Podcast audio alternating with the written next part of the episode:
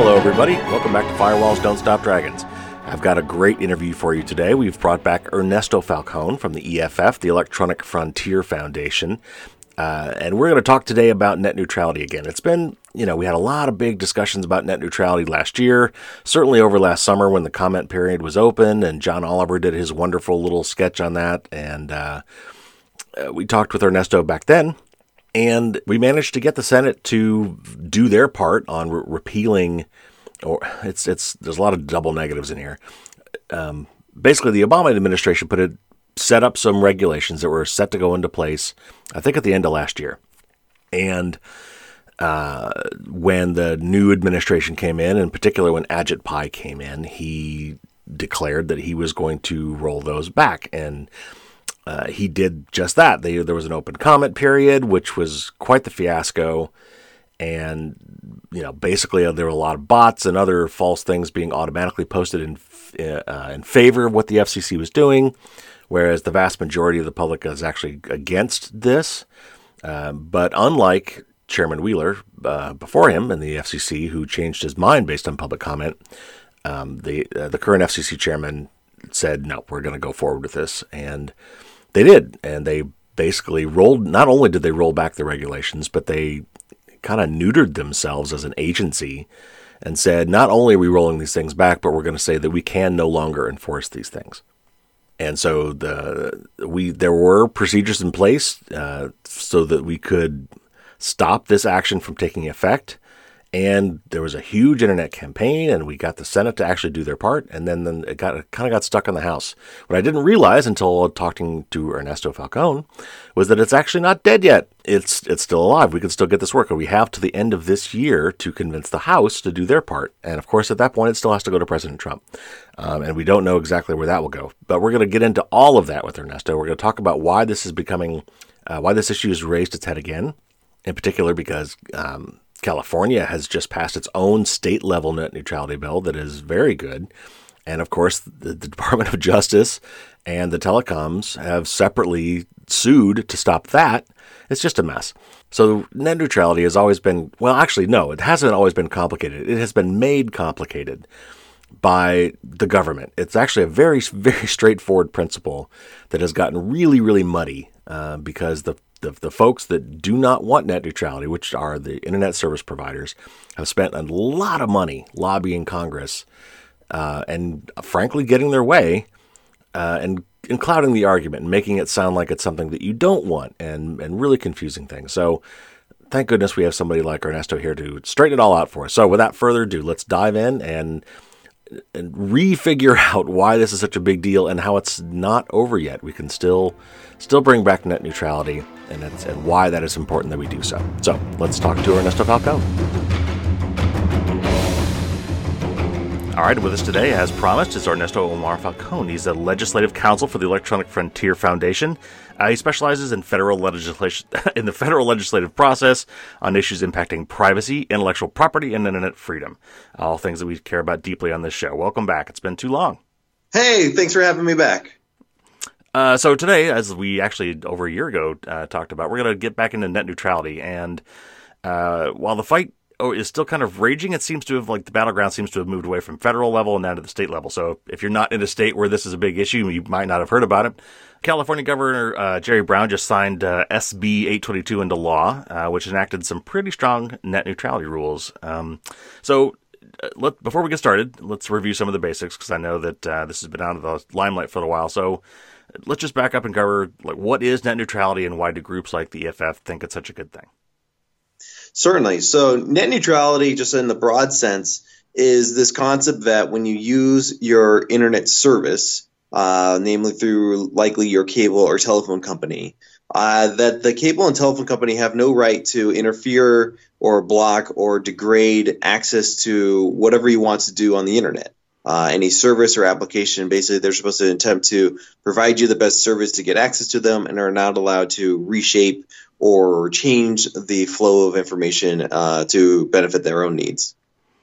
Okay, so like so there's a notion of there's a lot of you know terms people throw around when they talk about net neutrality like pay to play and fast lanes and slow lanes um, it, it, for the way you describe it obviously sounds like a good thing we want we want this but people ask me, you know, why do we want net neutrality? And I always have a hard time coming up with like a just like a short 25 words or less, kind of like this is what it is and this is why we need it.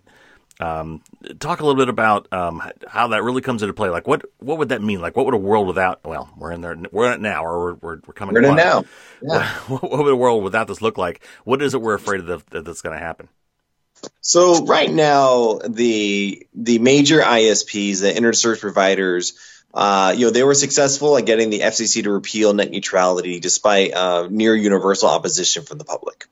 Now, what they would like, you know, in in in the the benefit what they're trying to get is uh, really uh, is this issue called pay prioritization. The idea that every single party that needs to connect to you as a user should pay the ISP an extra fee, or uh, worse yet, pay the ISP an extra fee in order to get preferential treatment, so that they have some sort of, of quality advantage over uh, like uh, similarly situated services. So uh, a, concrete version of that would be, say, Netflix would pay Comcast for Netflix to work better on the internet versus any other video service they may want to access to.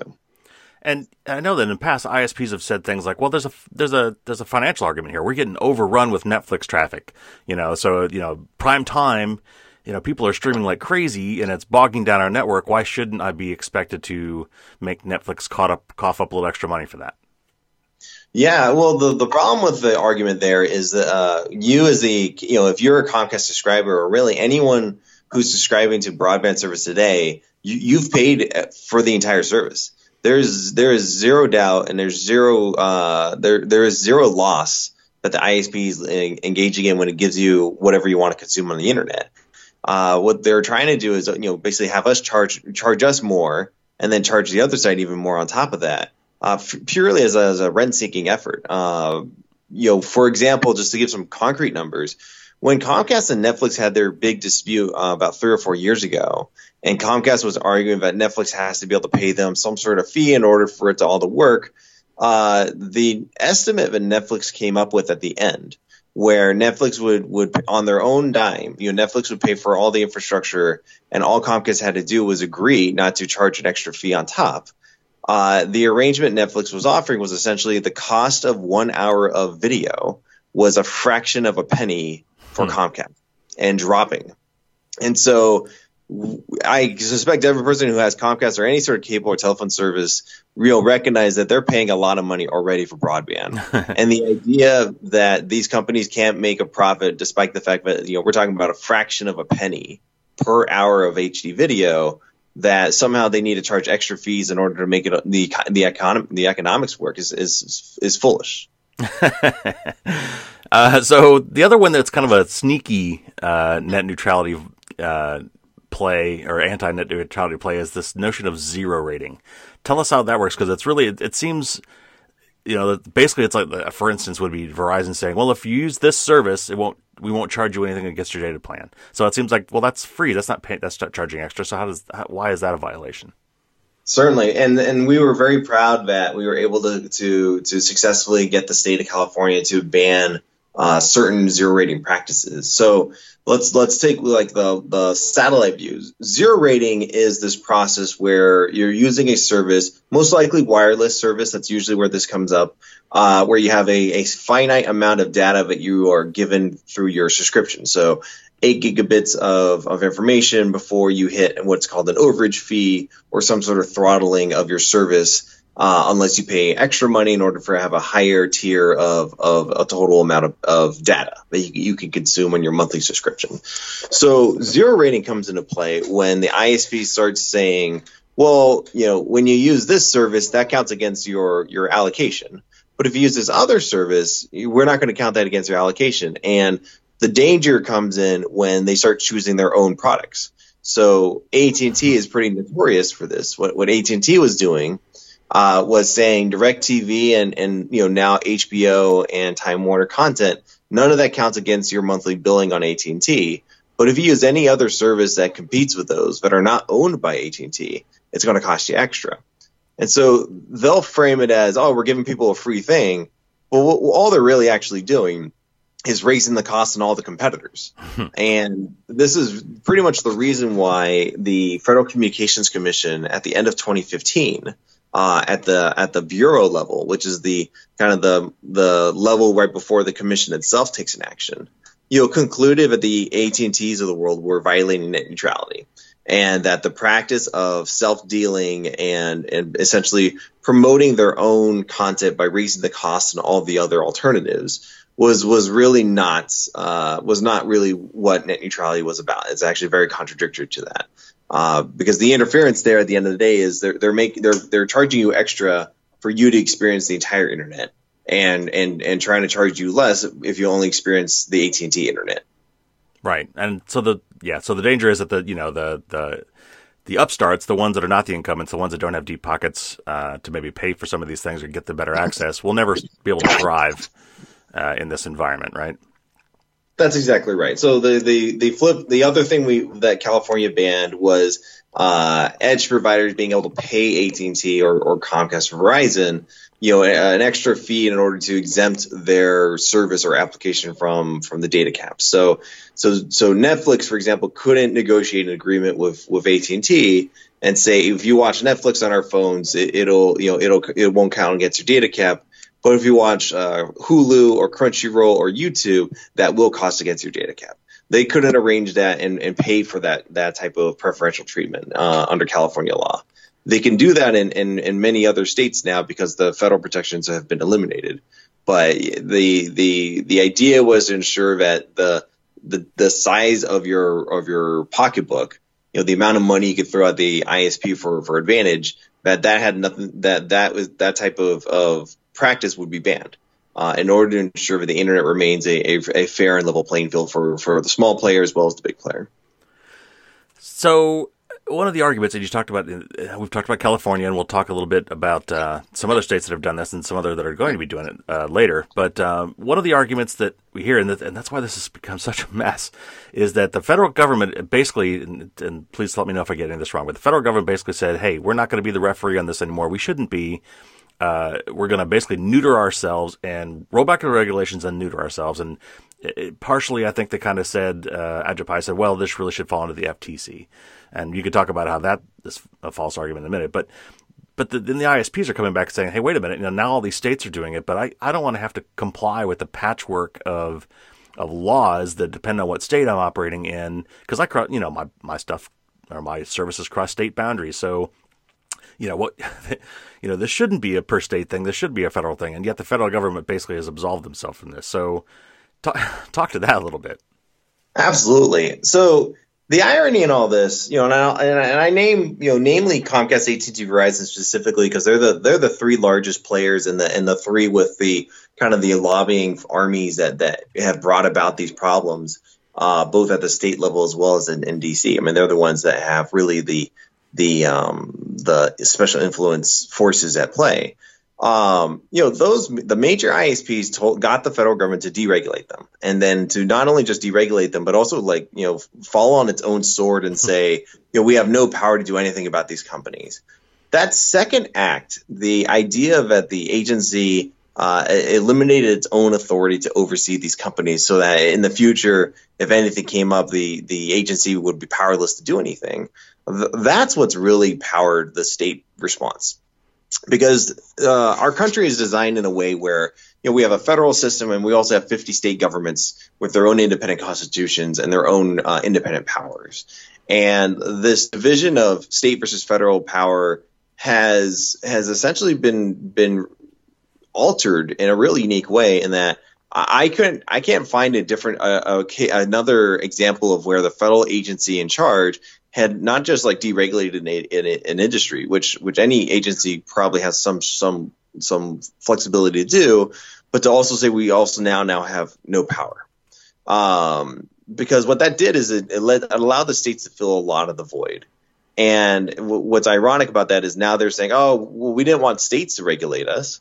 Um, you know, the, the, the fact of the matter is, if they want, if they got rid of the entire federal structure and and the federal rules, why would they expect states to simply just stand down? I mean, why would people, you know, why did the why did the major ISP industry think that the next logical conclusion for for an issue that close to 85% of the American public are on one side of the debate. Um, uh, you know, it's, it's near universal support for net neutrality. The idea that their their local mayor and their local state legislator and everyone else who's elected by the very same American people who disagreed with the FCC wouldn't simply turn to their next, uh, you know, their close, you know, their their close at home politicians and say, you know, you do something then. Um, I, I think it's just it's it's the it's the it's the ultimate example of, of just how uh, arrogant I think some of the industry players are. And you know, we will we will fight this fight in a number of states, but but every state that takes action, you know, and you look at all of the the rhetoric and the and the language that surrounds the different kind of political leaders, you know, both from Republican and Democratic circles at the state level, they're all doing this because they want the federal government to restore the federal rule. Uh, and if it requires each state to stand up and, and apply apply direct pressure on the ISPs to relent and, and agree to a, a, a uniform rule, then then so be it. Um, EFF has, has, strongly supported the states acting in this way because we do think it's how we get eventually back to a, a clear federal protection. So when so when Ajit Pai, uh, the chairman of the current chairman of the FCC, uh, came on in the Trump administration and basically vowed from early early on, and, and uh, correct me if I'm wrong, was he was he used to be a Verizon lobbyist or something? He he had some telecommunication ties before uh, this role. What were was yeah? He used to he used to be one of Verizon's lawyers. Okay, right. So, uh, you know, funny that you, people might think, oh, you know, conflict of interest. Though the, the previous FCC chairman was was in a similar role, right? Uh, uh, Wheeler, right? He was he was also kind of cozy with the industry he was going to be regulating beforehand, but he actually came around, I think, after the multiple comments during the Obama administration. Uh, yeah, I think what's, really funny about that is, uh, I mean, Wheeler was actually a lobbyist. Uh, he actually lobbied for the industry in, in an older time. Um, and and Ajit Pai was was one of their lawyers in terms of lawyers in terms of handling like the legal work. So you know you have the previous FCC chairman who literally you know carried their water in DC uh, become one of the best like FCC commissioners on this issue or FCC chairman on this issue.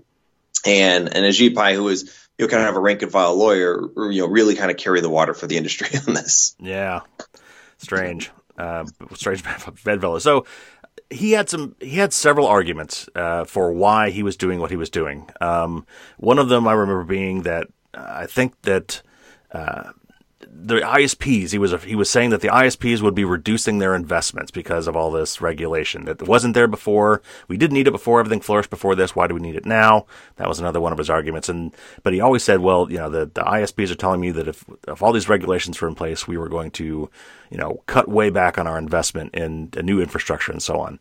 Um, that was not the case. I know that. I think you particularly wrote some articles on that. What what were the real facts behind that? Yep. I mean, I think the you know we have the benefit now of hindsight and being able to look at you know what is what has the restoring internet freedom order, which is the uh, FCC chairman Ajit Pai's decision to to repeal net neutrality and and abandon oversight over the industry. Uh, we now have the benefit of seeing that it, it's literally done none of the things they said they were going to do. Mainly the fact that you know the United States as a market is woefully behind Europe and woefully behind mm-hmm. South Korea and, and other markets where not only do they have faster internet, they have competition and they have net neutrality. And so the idea that you know, I mean, to really kind of put a fine point on it, you know, I've asked a number of kind of international experts in other parts of the world who who do telecom work, uh, and you know, the question I give them is: Is there anywhere in the world that has done what the United States has done right now and people have you know competitive options for high speed internet, you know gigabit or faster services, and and and and any of these benefits, and and not a single other part of the world has tr- is trying what the United States is trying, and and so it's just one of those things where we know what a good market looks like. We see it all the time in other parts of the world, and they have you know pretty strong regulations to address the competition and access issues uh, and has done and, is, and, that has done nothing to reduce the investment uh, of those markets. And so, you know, we we we are sliding backwards uh, in terms of particularly in fiber to the home deployment, and we just cut you know not just in the FCC world, but Congress just cut the taxes of the big uh, telephone and cable companies. Mm. By, by the tens of billions of dollars. And so they're flushed with so much money right now Yet not a single one has announced any sort of, of, of new fiber to the home build. Uh, there's this great report by the Institute of, of uh, the Institute of Self Local Reliance, um, and the authors uh, Chris Mitchell. They have a fantastic report showing you know how few parts of this country have fiber fiber optic uh, access to the internet. And and when you look at their maps, you realize you know 65 million Americans have essentially a monopoly when it comes to high speed access, and none of that's changing because the telephone industry is talking about how they're going to do 5G wireless, which is not going to really compete with with you know with gigabit cable, and so most of us are going to be stuck with monopolies unless something changes. So hardly the success story, and and, and nothing that indicates you know any sort of upward trajectory to something better. Yeah, it, it's so frustrating, and and they, you know, with, with, all the, and there are monopolies, and there has been some competition. Like in my in my area, Google Fiber kindly uh, finally came in, and you know they've stopped rolling it out, but uh, we were lucky enough to get it here. And uh, as soon as soon as Google Fiber rolled in with the 100 gigabit service for 50 bucks a month, Time Warner at the time, right, uh, yep. Spectrum immediately said, "Oh, hey, we're gonna we're gonna bump your speeds up for free." You know, to kind of well to compete because, yep. and they could. It's not yep. like it took them months to roll this out. Like, oh, gee, we better catch up and, and and invest in our infrastructure. It was already there. So all they had to do was flip a switch, and all of a sudden, everyone got higher speed service for for the same amount of money. It was it was there all along. It's just so exactly it's right. so frustrating. That's exactly right. Yeah, I mean that's exactly right. And and your story of having a competitive alternative come in, you know, really you're part of of, of ten to fifteen percent of this country. Uh, a vast majority of the rest of the country, you know, I just, uh, for example, um, there is this, uh, I forget the name of the city, but uh, there's a city in Texas about 30 miles east of Houston. Their, their local government decided to build their own fiber optic mm-hmm. gigabit network because what ended up happening was, you know, I'm not joking, like these numbers are appalling. They had DSL at 1.5 megabits per second to wow. like to today, this year. That was their one choice and then they had cable no faster than five megabits per second. And, and, and those numbers shocked the heck out of me. I'm like, how can they have such abysmally slow internet and and and a duopoly at that? And and they're neither felt compelled to increase the investment. Yet a small city, you know, basically a town could figure out how to wire their own fiber optic network, uh, and and are, are going to start rolling out gigabit services. Um, it's really just a situation where you know, the telephone companies are not motivated to deploy fiber to the home to compete with cable. And so cable will just do the the absolute minimum to give you, you know, what what, what they feel like would be sufficiently fast enough to, for you to be willing to pay for it uh, at, at, fairly outrageous rates. Uh, I, am in, for example, like in my own market, I only have cable for high speed internet. Uh, they're offering a gigabit service at 160 bucks a month, which wow. is about 400 percent higher than you know some of my fellow EFF staff who who have two or three options in San Francisco uh, in, the, in downtown San Francisco. So uh, it's it's dramatic uh, what what comp- competition does to the pricing, and too few of us are getting those choices. Well, I'm glad you brought that up because I was going to bring up a similar story here in North Carolina uh, that we had. There was another. There was a, a similar uh, small town neighborhood or small town area in North Carolina uh, that was in the same boat. They were getting horrible service from their local providers, and they and so they finally decided we're going to do their own local thing. Except uh, the the stories were there were kids trying to do their homework, and the parents would put them in the car and drive them down like near like a, a McDonald's or something where they could get some Wi-Fi, and they mm-hmm. would do mm-hmm. homework in their car because that was the only way they were getting decent internet service. Um, and but the way it worked out, the way it rolled out in North Carolina, I don't know, I'm not sure what happened in Texas, but uh, and you probably know the details better than I do, but I believe that the state block that the the Comcast or and or not Comcast Time Warner lobbied the state to have that effort blocked through some legal rigmarole that basically yep. not allowed them yep. to do that.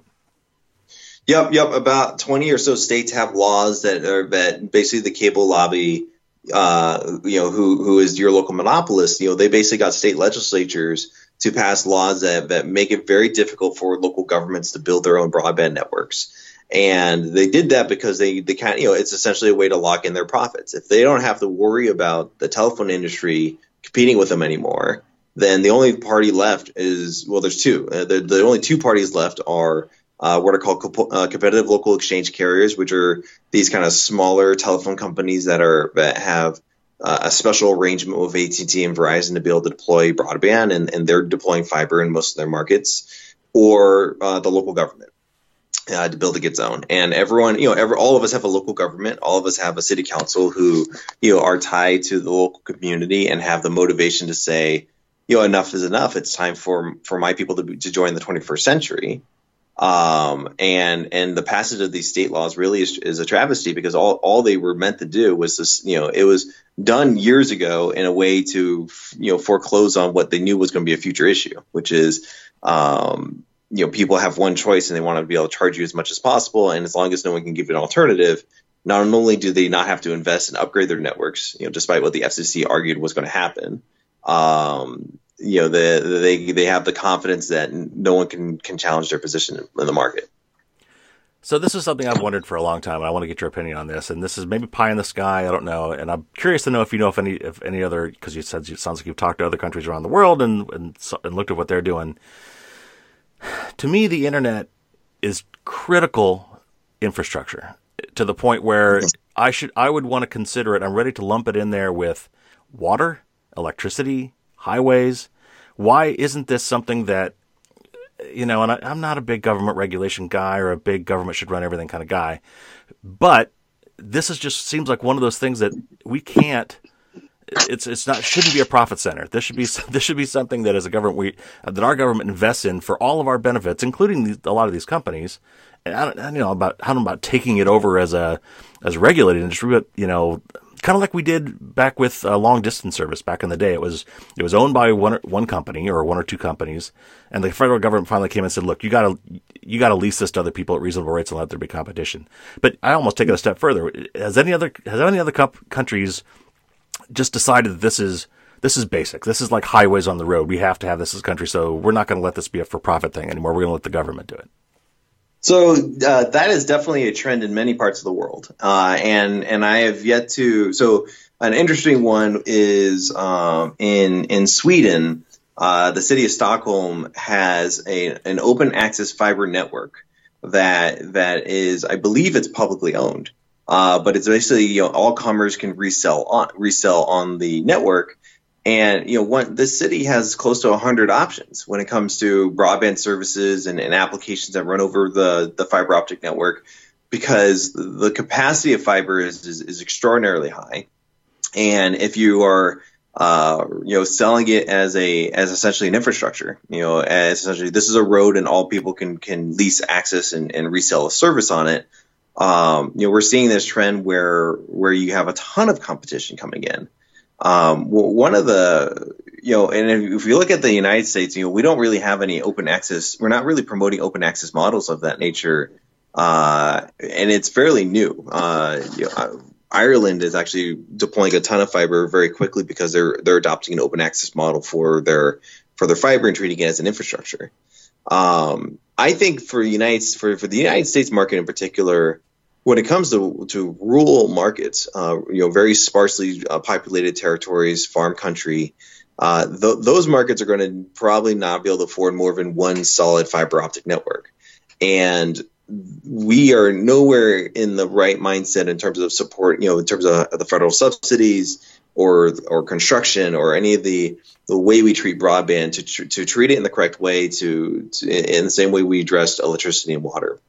I fundamentally agree with what you're saying there in the sense of, um, particularly for rural and difficult to serve markets, if we are not treating this like the roads and the electricity and water and and and approaching it with the same type of um, conviction as we did decades ago, we are going to have an internet that really the wealthy neighborhoods have the two or three high, you know high speed options. Most of us have you know virtually no choice or one you know or, or if we have a choice, it's one choice and it's very expensive. Um, and you know, without any of the policies in place to, to, to change that trajectory, that that's going to be what we're stuck with. So it's it's definitely a thing where lots of other markets around the world have experimented with you know open access policies, line sharing, uh, and, and, more direct government uh, funding to construct the networks as well as government ownership, and have been very successful at getting you know we're talking you know gigabit gigabit speeds of forty to sixty bucks on average. Wow. Um, you know, and, and, and what's even crazier is uh, you know, 10 gigabit is a reality in the United States in one city, which is uh, Chattanooga, Tennessee. You know, they sell a 10, a 10, gigabit broadband service uh, that's owned by the city because the the the potential of fiber optics is so great that they all they had to do was switch out some equipment and some computers. Uh, and they didn't have to do a single public work. They didn't have to tear up a single road or rewire a single wow. building because the what Alcatel Alcatel Lucent came out with was a way to make you know basically push more data through the, the fiber optic lines. Wave uh, division multiplexing. I actually worked I worked on that at Lucent for a while. Yeah, you know it. You know, it. yeah. The, the, the technical jargon sometimes escapes me, but that's, that's exactly right. That's exactly right. And just basically, you know, splitting splitting the signal more in more ways through the same pipe and resulting in more capacity. So, uh, I want the historical aspect of this. I want to cover because I want to see if you know anything more than than I do. Uh, the FCC, you talked about how so many, so much, what percentage of the population was in support of net neutrality, and yet it failed. So there was a period where the FCC, rightly so, solicited comments from the public, uh, and that was a complete fiasco. So I remember the site going down for a while, and then I remember there was, you know, the FCC was yep. saying something about uh, actually, maybe it wasn't they, they, maybe it wasn't them saying it. it. was other people saying that many of the pro or the anti-net neutrality comments there were done by bots or were all fake. Uh, then at one point, I think the FCC or Ajit Pai said that they were hacked. And then, uh, then for me, that story went away, and I never got to the bottom of that. What, what happened there? Uh, do we do we know? So what seems to be coming out at this point, and, and you know, this has been verified verified by uh, like the inspector general and other other reporting at this point is the FCC was never was never directly compromised by by any sort of you know quote unquote hack. Um, the despite the fact that a handful of, of, of, people who worked at the FCC try to sell that story, um, the, the reality was the FCC was not ready for the number of people who were going to comment on net neutrality. Uh, and they should have been because it was obvious it's a very important issue for a lot of people. They've had uh, millions of comments in the past, and this is if my if I'm I believe I'm accurate in saying this the restoring internet freedom orders comment uh, record is the most commented uh, like the most commented on record in federal history. Oh wow! Meaning the the number of people who submitted comments to the FCC, uh, you know, and, and, that might change slightly if they filter out any kind of the bot issue and any mm. of the mm official comments, but I, I, suspect that those made up a minority, a, a pretty discrete minority of the comments. Um, and that's based on just the polling, you know, where the polling has been on this. But it's had, you know, 22 million comments. And uh, FCC Commissioner Rosenworcel just, uh, you know, stated recently on Twitter that when you sort out all of the, you know, suspect comments, uh, anything that looks like it's a fraudulent comment, you, the the numbers come down to about 99.3 percent comments and support from from real people. Uh, and so that's that is millions and millions of people who have said to the FCC, keep net neutrality, don't do what you're doing, and and for less than one percent saying the opposite. And so it's it's pretty overwhelmingly in one direction.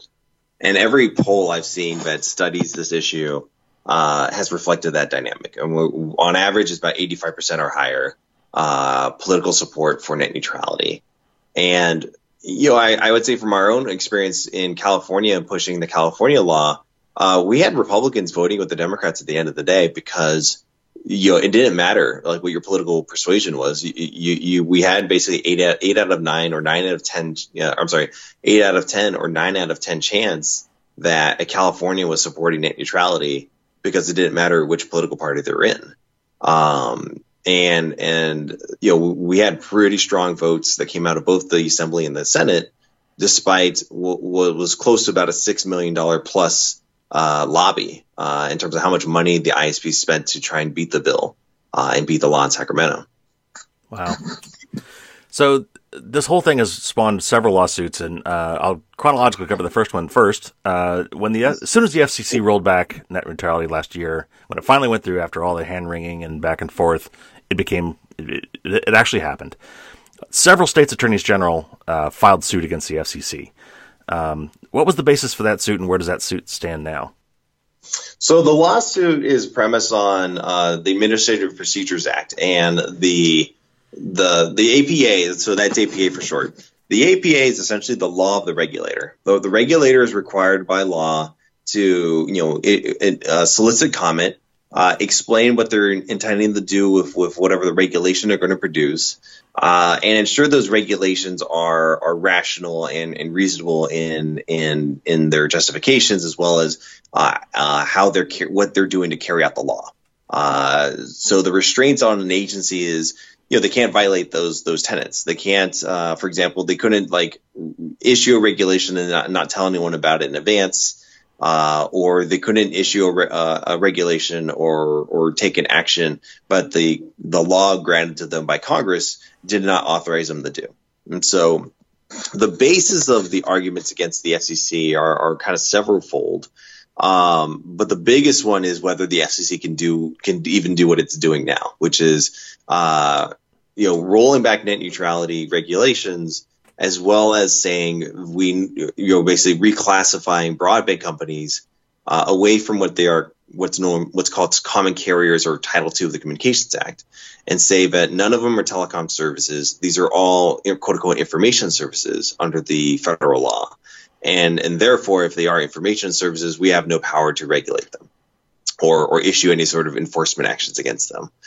Um, the question for the agency before the judi- the judiciary is going to be whether that that choice was a re- was a rational choice. Um, hmm. And you know, it's the you know federal agencies tend to get a lot of deference on this, but they still have to operate uh, in, a, in a rational way. And so you know, EFF for our part in our amicus filing, we, we, stated the FCC is acting arbitrary, what's called arbitrary and capricious, which is the legal term for um, completely irrational. the, the decision what the FCC is doing, and and we had about 160 or so uh, technologists and engineers and people who built the internet uh, sign on, uh, you know, from as a technology experts to to say, you know, the the way the FCC had to interpret how the internet worked was so wildly off the factual reality that the that the courts have to reject this. The the courts cannot accept this the this approach. Um, part of that is is the the reason why the FCC had to really be be weird in the way it interpreted the the ISPs and how the ISPs operated is if they wanted the information the legal definition of information services to apply to cable and telephone companies um, and, and the way they're structured today they, they had to make a lot of weird arguments like um, uh, the domain name service system is part of an information service system and uh, most of the internet is through your cable company, not uh, where, the more where the reality is your cable company is connecting you to services, not being the service itself. Mm. Like the Comcast is not Facebook and Comcast is not YouTube. Those are actual other networks that you're being connected to through your access product. Um, but but but the FCC had to say essentially Comcast was everything of the internet in order to make the legal argument work. So that that that connection or that argument is what we're challenging and saying it, that's an irrational structure, uh, and that the courts have to, to throw that back out. So that seems like kind of a hail, hail mary, to be honest. Where does that stand now? Does it, and what are the odds of that going anywhere? Well, it's hard to measure odds on this. I mean, I think it comes down to uh, a, a, couple of things. Um, you know, the the the agency. You, it, you know, it comes down to a couple of things. So, so the judges at the D.C. Circuit will have, will you know, will look at the facts and if a judge is successfully persuaded that the agency is really ignoring like the, just the factual reality, um, you know, it, it, has no reason to validate the, you know, it has no reason to grant deference to their interpretation of the law. Um, we're in uncharted waters. It's hard for me to say like what are the odds here because I, I don't have other. There's this is pretty rare for a federal agency to do this. Mm. Um, you know, you take the other major federal agencies such as like the Environmental Protection Agency or um, or even the Federal Trade Commission. I mean, you don't really have uh, an opportunity for them to interpret the law in a way that deregulates them or, or, or eliminates their authority. Uh, and, so that's, that's just kind of one of those moments where you, it's going to be tested. You know, the, the logic is going to be tested pretty ferociously. Yeah, uh, it's kind of strange. It's kind of a weird situation and it's probably worthwhile for your listeners to understand the, the reason why the 96 telecom law, the federal law that governs kind of the internet service provider industry, the reason why it has this information service definition at all uh, was it was written is written in regards to America Online and Prodigy and and you know basically ISPs you would dial out to through your telephone system, mm. and and that is literally who what Congress meant it to apply to, and only through you know kind of judicial doctrine and and this reliance on deference has the FCC tr- been able to say, okay, yeah, like uh, your cable phone, your company is like your AOL, um, versus you know essentially a service that provides you access to a network, um, and you know it's uh, in, a, in a most ironic sense, the the ma- the major Supreme Court case in all this is is called Brand X.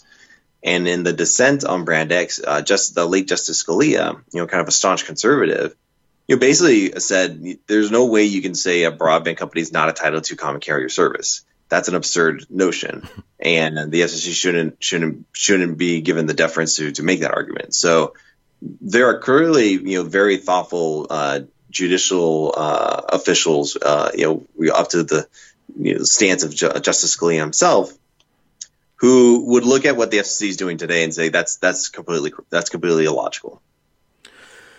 Okay, so now now we got to catch up to today. So we, yep. the California bill uh, is, is in place. It actually follows three others. I think Vermont, Oregon, and Washington also passed their own bills that didn't sound like they were as strong. So tell us a little bit about the specifics of the California bill. Uh, what does it do at a high level, and how does it how does it differ from what we would have had had the FCC not rolled back its regulations?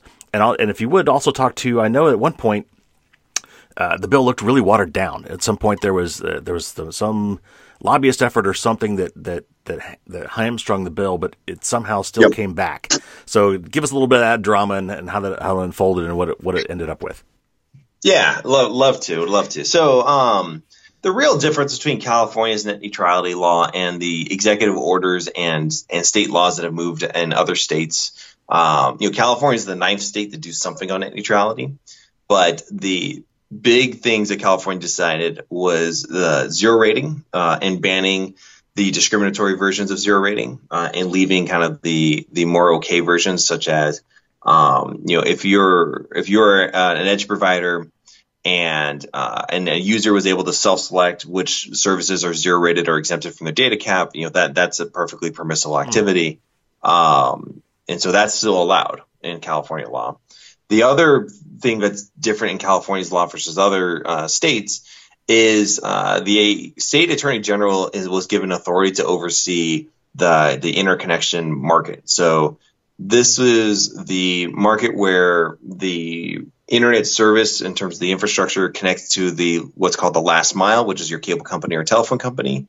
Um, the connection between those two points, of which in the state of California about 24, 25 of those connections exist, uh, which is extraordinarily high for for mm. for the state. So let you know, that's more than most countries.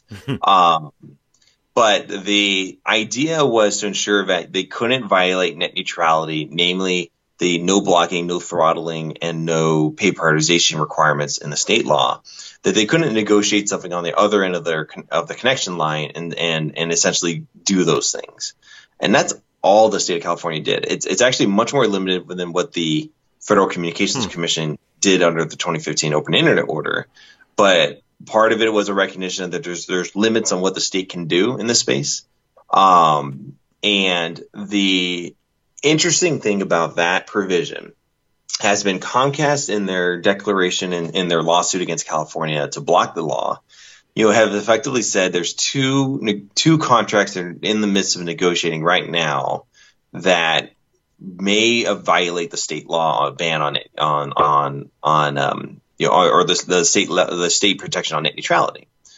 So so clearly they were work they were doing something in in the aftermath of the the repeal of net neutrality. They don't give any details other than asserting that they think it may be in violation of the state law.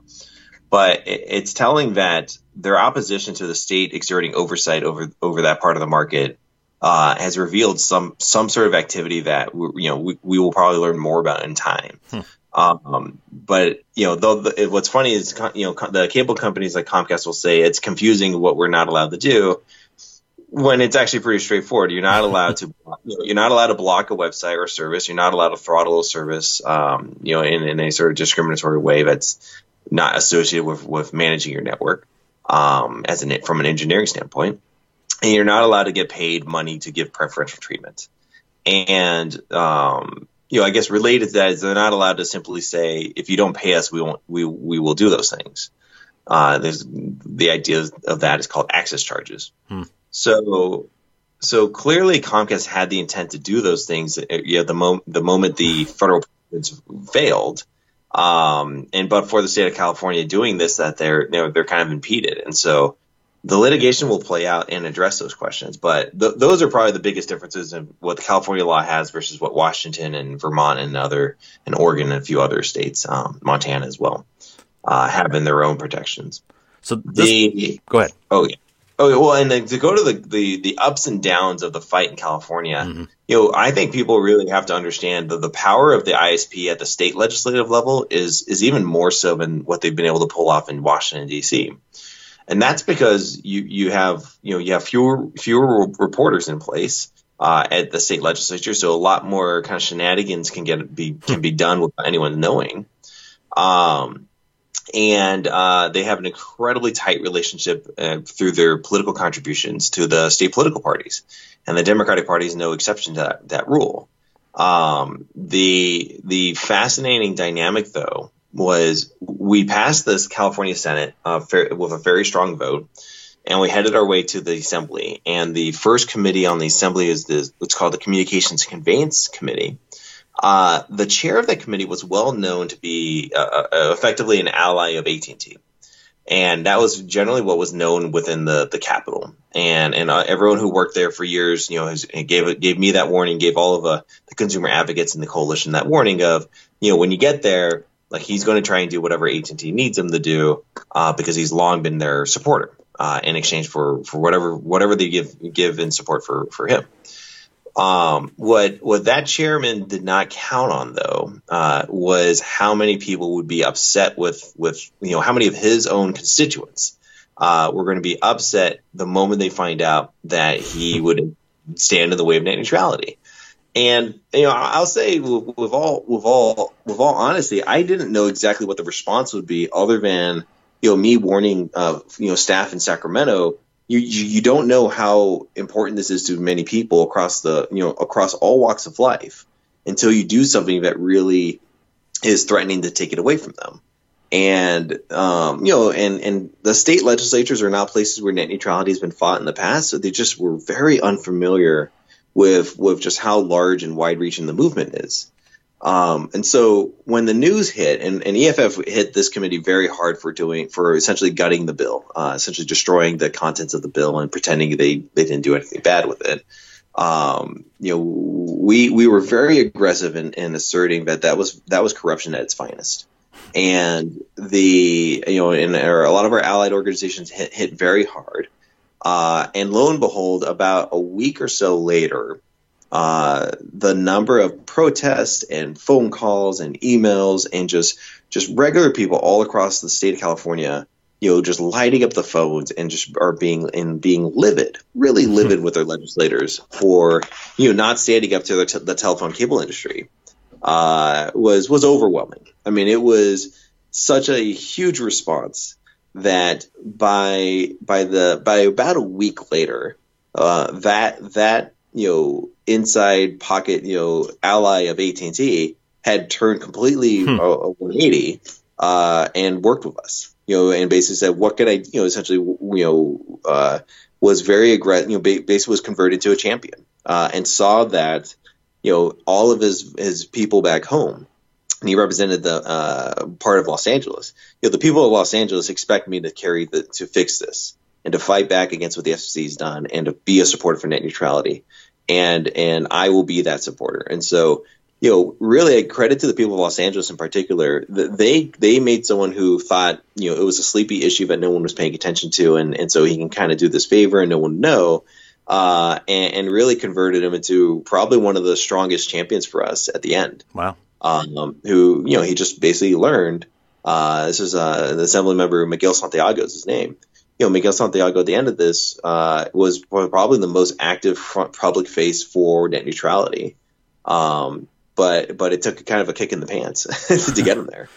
That sounds a little bit like the whole uh, Wheeler turn turn turnabout too. I mean, oh yeah, And they were indicted. So that that's a heartening. I mean, obviously we lost the the fight with Ajit Pai and, and his FCC, but there are some success stories out there, and it's just a matter about people going out there and making their voices heard, and and and like you said, making sure that the representatives realize this is not a sleeper issue. This is something that they actually care about. Um, and and and to that point, I mean, we had Republicans in California voting for net neutrality at the end of this because they just there's just too many people back in every part of the state who says this is you know this is what we want you know this is what we want their the rules to be um, and and to the effect the extent that you know Ajit Pai is not listening you know, I think this is a temporary a temporary situation in the sense of, you know, Washington D.C. can only pretend that the American public don't count for so long before before it actually does. Um, and and I think this is one of those issues where I I don't see a debate. Like I just don't see it as a situation where you know there's there's two equally sized forces out there that are that are talking this out. It's it's it's uh, you know it's a small set of of, of well funded companies versus basically the American people. And, and I like my odds of, of, being on the side of the public here. Uh, okay, so uh, just a couple more questions. So I know that California is such, such a huge economy uh, that oftentimes when they legislate something, when they regulate something, uh, many of the rest of us kind of get some benefits from that anyway. It's kind of, it's kind of like when GDPR rolled around, even though you weren't in Europe, there were a lot of uh, changes made by a lot of companies because they just rather treat everybody the same than to try to the, uh, treat the people in the EU differently. So we all kind of got a benefit mm-hmm. from that, even though it didn't happen here. Is this uh, in California emissions? That was another one, right? That for cars that kind of rolled out to the rest of the uh, to the country as well. Can we hope for any for anything like that out of uh, the the net neutrality bill, or is that going to be pretty well contained in California? It's going to be fairly well. It's going to be contained in California in terms of the regulation, but the political impact is, I think, felt nationwide. Mm. Um, the ISPs are able to sell, you know, different types of broadband packages, you know, tailored to the city they're selling it to, um, because that's how their infrastructure is designed. They're, they're, you know, they're selling, you know, they're not selling, uh, you know, you, they're your your cable company or telephone company uh, when they're servicing you your broadband connection uh, they're not selling it to you from from hundreds of miles away. It's it's usually a handful of miles, likely within the city or, or slightly outside the city. Um, and, and, and, net neutrality has always been a regulation of what's called the last mile, the connection to the house or to the business.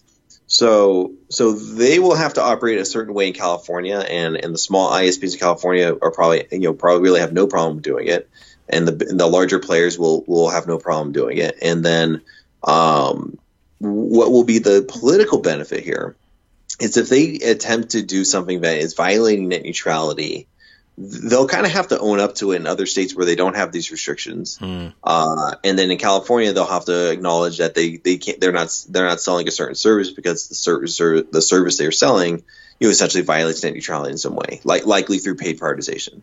Um, or or you know Californians will have a wireless service that is not uh, zero rated in a way that makes AT&T's products uh, receive the benefit versus all the products being treated equally.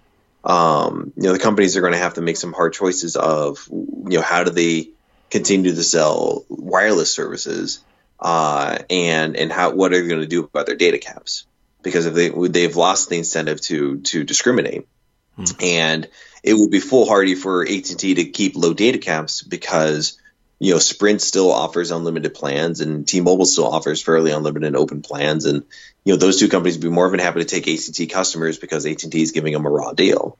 So so you know the benefits of competition at least in wireless are still still there uh, you know they're weakening but they're still there. Um, but we, you know we will see these differences and I think the education from those differences is going to be pretty important. Uh, in terms of other states, though, I suspect m- many other states will start moving net neutrality laws next year, uh, particularly if the DC circuits finds that the FCC cannot block states. Mm-hmm. Um, you know, this litigation is going to play out for another six, seven months, and we're going to get some pretty major decisions, I think, um, mid mid next year. And if the the, the, the federal judiciary decides, and, and, we think this is the correct uh, reading of the law, but the FCC cannot say it has no authority to regulate companies or punish companies or, or enforce rules, yet simultaneously has this enormous power to say states don't have their own independent authority to do, mm. do that well. Um, I don't think that's true. I just don't think it's possible for the FCC to win that argument. And if at the end of the day the FCC loses loses on that ground, even if it wins on the overall repeal, uh, the cable and telephone industry understand they're going to be dealing with a lot of state legislatures or who are going to have a lot of people uh, demanding action. And they lost in California. I have no doubt they're going to lose in many other states because you know you can only you can only convince uh, legislators to, to ignore 85% of the people for for so long before they realize it's in their political benefit to do the opposite. Um, I mean, one of the craziest stories that came out of the California experience here was uh, AT&T Verizon essentially had one of their kind of their front groups um, basically pay, you know, basically they get money from the companies, and they use that money to pay for robocalls uh, mm-hmm. and had basically a whole series of robocalls to senior citizens and and essentially targeting uh, the elderly and and and these robocalls they're saying you know the california legislature is trying to raise your phone bill by like 30 bucks a month mm. uh, call right away and tell them you oppose you know sb 822 the, the law for net neutrality. And you know is totally a blatant mis you know a blatant lie as a means to try and generate kind of fake opposition. Right. Uh, and and that should be pretty revealing in that you know that's all they've got. I mean that's you know at the end of the day they don't actually have a grassroots army to help fight. Uh, they only have kind of trickery and, and hopes of people not paying attention. So that's a perfect segue into the the final call to action, and that you know, which always like try to give people some hope and give you know give them something to do. So if if if we've convinced the audience, hopefully again maybe that, that this is an important issue, and you know they maybe don't live in California, maybe they live in a state where they don't know that anything is going on with this. How do what's the most effective way for an average citizen to get involved and to uh, forward the cause of net neutrality in their state? So, right, we didn't talk about this much, but right now, we as a country have been able to convince the United States Senate to reverse the FCC's decision to repeal net neutrality. Uh, it was done through what's called a Congressional Review Act uh, mm. process. And, and a majority of the United States Senate uh, voted to reverse the FCC. What that means now is the House of Representatives, and all of us have one House of Representative, uh, has a petition in front of them where if 218 members of the House agree to sign that petition, uh, the House of Representatives would then reverse the FCC as well, and, it kicks it up to the president's desk. Uh, no one really knows where Trump is. I and and I would say, you know, I would suggest that he probably doesn't know where he is on this either. so. Uh, if there's dem- a demonstration of strong political support for something, you know, he, he, at the end of the day, he is still as much of a politician as others, in that uh, he wants to be well liked. And the so the immediate call to action right now is, is people should be calling their House of Representative and asking them to sign what's called a discharge petition to to restore net neutrality. And every office knows exactly what you're talking about when you say that because they've already received some calls and emails so far from from hmm. the various organizations, including EFF. So, um, you know, we have until the end of this year uh, to be able to do to be able to force the House to reverse the FCC. And if we're able to do that, uh, we may be able to just win this outright uh, without having to, to work through litigation next year. I'm glad you if brought that we, up because I'd actually forgotten about that. I thought that was dead and gone. I knew we won in the Senate, but I thought it was basically just not going to be picked up by the House, so it was effectively a dead deal. I didn't I didn't realize it was even still an option.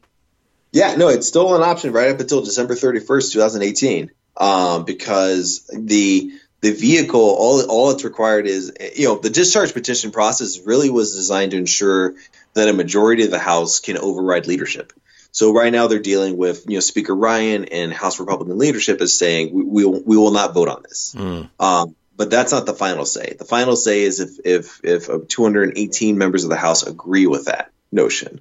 And and my hope is is if people take the time to call their House representative, demand that they sign that petition, because if that happens enough times in enough places across the country, it, it will get signed. It will get there. But um, but it takes a lot of work from all of us, right? Well, all of us have to prove that that we are everywhere. There are millions of us, and um, you know, I think when when big internet issues have happened in the past, we've been able to pull it off. Um, and even even if we do fail uh, this year, the exercise of, of of communicating that demand really has an impact on on legislators going to the next year. Um, because what, what we need to do at the end of the day is is is really make it very clear in Washington D.C. that this is this is a one sided issue, and that one side is in favor of net neutrality. Um, because the sooner they feel it's not worth the political capital to carry the water for Comcast and Verizon and AT and T, uh, they'll stop doing it.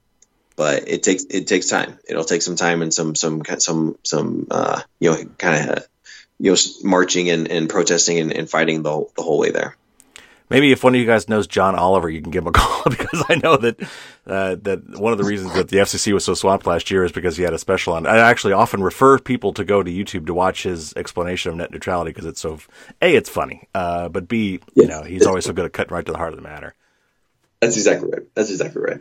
Well, and you know, and I'll tell everybody as I always do, you guys are doing, you know, great work on this stuff. And so the other thing you can do if you don't have time to do it yourself, well, you should always have time to call your representative. But after that, uh, it, you know, if you don't have time to be, you know, out there campaigning of these things and getting your friends all up to it, you know, pay some people like you guys that are doing it for them. And you guys have done so much stuff. And I know you in particular have been at this uh, net neutrality thing for for a long time. So uh, I would also encourage people to go check out the EFF.org and uh, to find their net neutrality stuff and donate some money there. Give you guys a little uh, money because you guys are doing work for all of us, and I we really appreciate that.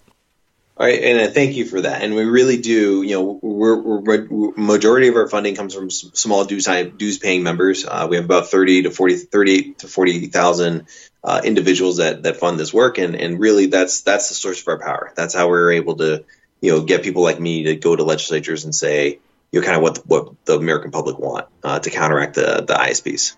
Well, thank you so much for doing it and keep doing it and keep up the work. Uh, we will fund you as best we can. Thanks for coming on the show. Absolutely. Thank you again. Wow, what a lot of material to cover. It's there's so many angles to this, and there's so many interesting stories. I I believe uh, behind this uh, net neutrality fight. You know, like the kids in North Carolina that can't get their homework done because they can't get the you know a decent service, and and yet the states are blocking efforts by you know municipalities to come up with their own internet service. All these things are kind of tied together because these these industries are are so so deep pocketed. They've made so much money, and they've got basic monopolies in most of the country, and so they can you know basically assert their will by funding the right candidates. Um, it's time for us to get out there and vote these people out that are allowing this to happen, and you know have the government serve the people. Anyway, before I get too high in that soapbox, uh, I really want to thank Ernesto Falcon for coming on and explaining it all to us and walking us through the various things that are going on now in California and other states, uh, because the states are taking over where the federal government has basically washed their hands of this whole situation, which is not good. We really do need federal federal regulation on this, so it's the same for everybody across the country, uh, and we need to bring back net neutrality. And honestly, we need to have more competition as well. So the election's coming up. Go to those town halls, ask your prospective candidates how they feel about these topics and grill them on it. Uh, you know, now that you're well informed, ask you know intelligent questions and see where they come down on these issues and vote accordingly. And so that's going to wrap up our show this week. Uh, again, the third edition for my book, Firewalls Don't Stop Dragons, is out. It just came out last month. It's uh, much improved even over the last one. It's got more tips and more pages, and it's in full color now. Uh, it's really great. I'm so happy to be working with Apress. They've been wonderful through this whole process. It's um, nice to have a really big, uh, mature publisher behind you. So uh, anyway, it makes a great gift. We got the holidays coming up, so you know maybe someone who struggles with their computer or is constantly asking you computer questions. Uh, maybe he's going to get a new computer for Christmas or a new mobile phone. There's there's things in the in the book about mobile covering your mobile phones uh, and smart devices as well. So lots of great info. So it makes a great gift. Uh, one thing I'd like to ask, if you do already have the book, write a review on Amazon. Please post a nice review on Amazon if you like the book. If you don't like the book, uh, there's a feedback link in the book you could find and send me that feedback. And uh, uh, this book will be updated, you know, every maybe 18 months or so. So if you find something in that book you think is missing or needs to be uh, tweaked, let me know that too. I'd be glad to hear from you and honestly, some of you already done that. So thank you for those that have who uh, have sent me suggestions. I am more than happy to hear those things. I want to make this book as best uh, as best as I can and reach as many people as possible. So thank you again. Uh, again, you can find that on Amazon. You can find it on Apress. You can go to Barnes and Noble. Uh, you can find it basically everywhere now. Uh, Amazon, unfortunately, is the place where most people go. So if you're going to leave a review, I'd love to have one uh, on Amazon.com. I would very much appreciate that. Okay, that's going to wrap it up. And as always, stay safe and don't get caught with your drawbridge down.